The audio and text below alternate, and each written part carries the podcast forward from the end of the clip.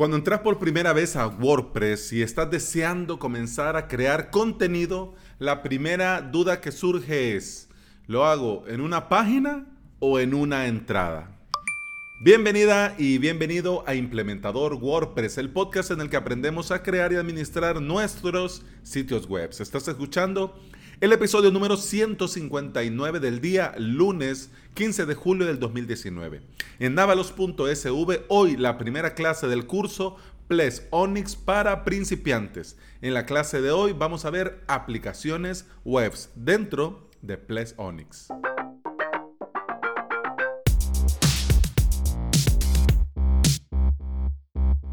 Como a las webs, a los sitios web se le llama las páginas las páginas en Internet. Creemos que a eso se refiere cuando dice páginas dentro del menú de WordPress.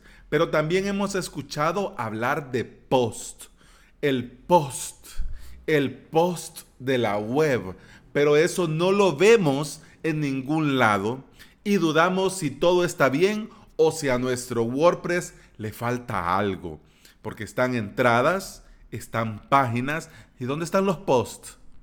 Y tengo que publicar lo que quiero publicar en una página. Pues sí, porque mi web es una web, es una página web. Y entonces, así que para que no nos quede duda y aprendamos cuál es la diferencia entre entrada, páginas y además también publiquemos correctamente, vamos a entrar en materia con este episodio nivel básico de WordPress. Primero, por el principio. Comencemos por el principio. Las entradas. En el 2003, allá en el año 2003, la moda y la actualidad eran los blogs. Todo mundo quería y debía tener su blog. Como una nueva plataforma para crear blogs, apareció algo llamado WordPress. Y rápidamente se convirtió en la plataforma más usada y por lo tanto más conocida hasta el día de hoy. Bueno, ahora ya es el amo y señor de todo el Internet con un porcentaje muy alto de sitios creados con WordPress. Pero bueno, hablemos de esa época. Lo que publicamos en el blog tiene una característica especial y es su temporalidad. Se le da mucha importancia a la fecha en la que se publica. Los las publicaciones del blog. Las entradas, las entradas, o también, dicho de otra manera, lo que publicamos en el blog, se le conoce como post. Ahí está. Ajá, Este, este era el post. Ah, no, hombre, por ahí hubiéramos comenzado. Y se clasifican con lo que se llama dentro de WordPress taxonomías. Así que cuando te digan vos tu taxonomía, no te están agrediendo verbalmente. Te están diciendo que debes de conocer las categorías y las etiquetas, que son las taxonomías, ¿ok? Las categorías y las etiquetas te van a permitir clasificar las entradas de tu blog y ayudar a tus lectores a encontrar todo el contenido que se relaciona una entrada con otra fácilmente y tener una mejor experiencia de navegación porque las clasifica, ya sea por medio de categorías o por medio de etiquetas. Por ejemplo, creas un sitio web de una tienda de música. Podría ser las entradas que tengan relación a instrumentos de viento, que vayan en la categoría instrumentos de vientos. Las, los instrumentos de cuerda, bueno, entonces la categoría instrumentos de cuerdas. Y las etiquetas te pueden servir para trompeta, trombón, saxofón, guitarra, porque no hay una sola guitarra. Entonces también podré, puedes crear una etiqueta guitarra y también puedes crear otra etiqueta que se llame guitarra eléctrica, Guitarra es una y eléctrica es otra etiqueta. Guitarra es una etiqueta y la otra etiqueta podría ser acústica. Entonces, de esa manera, tu usuario, tu lector, va a encontrar todo fácilmente, y tendrá una mejor experiencia de navegación. En aquellos gloriosos años 2003, se vio también el primer esbozo de, de, esta relación social dentro de un sitio web. Y ese esbozo se le llamó comentarios dentro de la entrada. Lo que aún hoy en día es muy útil para conectar con tu audiencia y con tus lectores, desde un principio fue el boom que hizo que WordPress, bueno, sea WordPress ahora, porque habían otros CMS, habían otras formas de poder crear un blog. Pero WordPress traía incorporado de fábrica, incluido los comentarios. Entonces eso fue boom, genial, porque ya no tengo que hacer nada más. Aquí viene para poder escribir en mi blog y aquí mismo la gente puede comentar y yo puedo administrar dichos comentarios.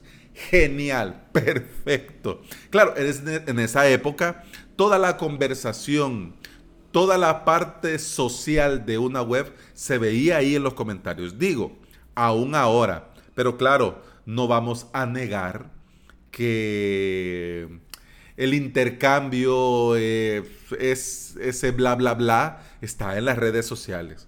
No está, bueno, lo normal no es que esté, salvo que sea una publicación muy puntual o la gente necesita decirte algo específicamente sobre el post, pues entonces sí lo hacen en el, blog, lo hacen en el post, en la entrada. Pero de lo contrario, bueno, ya, ya sabemos que ahí están las redes sociales y la gente se va para allá. Bueno. Además también no debemos olvidar la opción de que todo el usuario que lo desee también puede suscribirse a tu blog. Y eso lo hace por medio de los lectores RSS gracias al feed que tenés con WordPress. Con las entradas hay dos señores que se alegran, que son felices con los posts, las entradas, las publicaciones del blog. El señor SEO y los señores motores de búsqueda, llamémosle señor Google, quienes premian el contenido genuino y periódico. Quiere decir, y aquí viene ah, la, la vieja historia de, la, de qué fue primero, si el huevo o la gallina. ¿Qué fue primero? ¿La gallina o el huevo? Entonces, más o menos es igual. Porque si publicas contenido genuino, significa que no has ido a copiar y pegar de otro lado, sino que has picado piedra y lo haces de una manera periódica, los motores de búsqueda Google te premian. Significa que vas a aparecer en los resultados de búsqueda y dependiendo de la calidad y también del cuidado que tengas a la hora de hacer la publicación, vas a destacar sobre los demás. Pero eso, como te digo, ¿qué fue primero, el huevo o la gallina? ¿Qué es lo que pasa? Claro, dejas de escribir periódicamente, pues entonces dejas de aparecer en los resultados de la búsqueda. Y aquí es donde, y aquí donde la tarea del marketing de contenido es una cruz acuestas, acuestas, y lloviendo, y con carga, y descalzo. Pero bueno, ya te digo que gracias a estas entradas es que tu web va a poder tener esta gran relación con señor SEO y señor, y señor Google. Bueno, hablemos ahora de las páginas. Las páginas dentro de WordPress. Hay pocas cosas que son para siempre. Cuando hicieron las páginas, pensaron en esto, dos puntos. Contenido estático. Las páginas, que también, para que entendas esto, dentro de WordPress están los posts, que ya hablamos, que son las entradas, sí. Pero también están las páginas que como vinieron después, se les conoce como post type. ¿Ya? Como te decía, las páginas no importa cuándo se publican.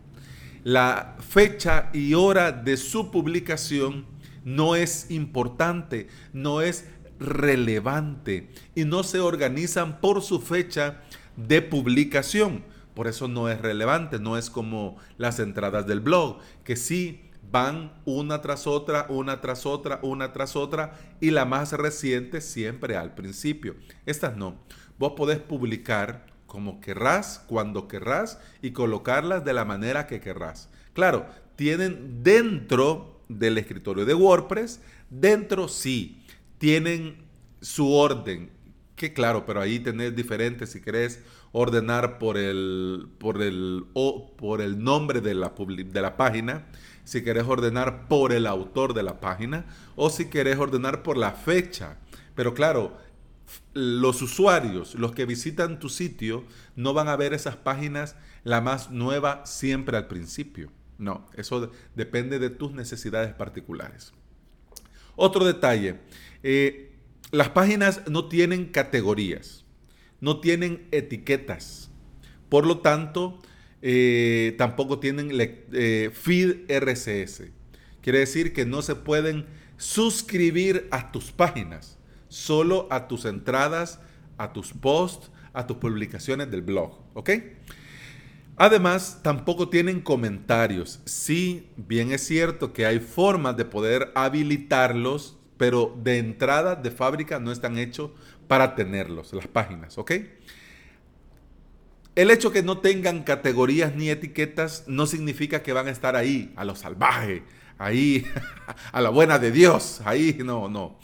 Eh, tienen algo, una característica especial, las páginas, única y exclusivamente las páginas dentro de WordPress, que se llama jerarquía. Esta jerarquía te permite asignar una página como principal y asignarle a esta página principal subpáginas. Bien. O también, como se le llama, puede haber una página padre o una página madre y asignarle a esta página madre o padre todas las páginas hijas que necesite tu web. ¿Ok? Ahora voy con el ejemplo. Por lo que te decía de la tienda de instrumentos musicales. Por ejemplo, en esta tienda de instrumentos musicales podés eh, crear una página que se llame proveedores. Y esa sería la página padre, la página principal, la página madre, proveedores. Pero podés crear otra página que se llame ah, Fender. claro, me lo estoy inventando porque no tengo ni idea de instrumentos musicales, pero bueno, vamos, Fender pero esta página no va a estar ahí suelta, triste a la buena de Dios. Esta página la, le, le especificas que es una página hija de la página proveedores y cuando vos necesitas listarlo, ya te aparece proveedores y abajo te aparece el listado Fender. Y así las demás páginas hijas. Bien. Bueno, estas páginas están pensadas para aquel contenido que no vas a actualizar ni renovar con regularidad. Quiere decir que una vez que lo publicas, regresas cada cierto tiempo solo a verificar que todo esté bien y hacer algunos ajustes que sean necesarios. Por ejemplo, la página política de privacidad, la página sobre mí, la página contacto, contáctame, la página acerca de nosotros, la página conócenos, eh, eh, sabe más de mí. Por ejemplo, este tipo de contenidos debe de ir en unas páginas porque no la vas a estar actualizando constantemente. Y como no tiene importancia la fecha cuando se publicó, vos la podés poner, la podés ocupar, la podés dejar ahí y que esté accesible si lo necesitas o no si no lo necesitas. Por ejemplo, podés crear una página que se llame descargas, pero por ejemplo no la pones en el menú, te puede servir a vos para poner ahí algunos archivos para descargar. Por ejemplo, prensa. Si alguien quiere información tuya para algún post para alguna invitación a colaborar en algo y necesita, por ejemplo, algunas fotografías, algún texto tuyo o algo, pero claro, no te interesa que en tu web aparezca eh, blog, contáctame prensa. En algunos, sitios, en algunos sitios sí tendría sentido, pero en otros no. Entonces, pero está ahí. Si vos vas a tu web.com barra prensa, claro, a la persona que le mandas el enlace le aparecería. Pero en el menú no está. Pero eso no significa, una vez publicada la página, que no existe. ¿Ok? Bueno, ambas páginas y entradas tienen su porqué y su para qué. Me parece que es vital tener esto claro y así entender mejor cuando comenzás a trabajar con publicaciones, a dónde tenés que escribirlo en el blog y a dónde tenés que escribirlo en una página. Para ir cerrando, te cuento. Por ejemplo, eh, si vas a escribir noticias, tendría sentido que lo hicieras en las entradas. O por ejemplo, novedades. O por ejemplo, lo más Ah, importante, si tenés, por ejemplo, un sitio web de un colegio, eh, avisos, entonces eso sí tendría sentido escribirlo en las entradas porque tus usuarios lo irían viendo en orden cronológico. Significa que el aviso que está al principio es el más reciente. ¿ya? En mi sitio web en avalos.sv yo tengo eh, un blog que ahí lo tengo, pobrecito, lleno de telarañas, pero ya voy a comenzar a escribir eh, ahí está el blog, con las entradas del blog. Tengo el podcast, pero ¿qué pasa con este podcast? Que yo uso un plugin, el Seriously Simple Podcasting, para crear el podcast. Entonces, cuando instalas el plugin, el plugin te crea lo que se conoce como Custom Post Type. Pero este Custom Post Type del podcast, de mi podcast en mi web, es especial porque está pensado como si fuesen entradas de blog. Significa que tienen un feed, significa que tienen eh, categorías y etiquetas y significa que se pueden listar siempre de la más antigua a la más reciente. Pero también he creado en mi web otro custom post type que se llama cursos. En ese curso, en este custom post type, tengo, por ejemplo, en esta semana, el curso Ples Onyx para principiantes. Esa es la página principal, la página madre, la página padre.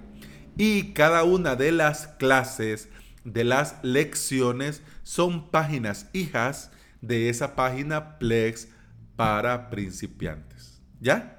Entonces, de esa manera también puedes ordenar en tu sitio web lo que necesitas, como lo necesitas, y no depender exactamente solo de las entradas y páginas y tener ahí un solo relajo.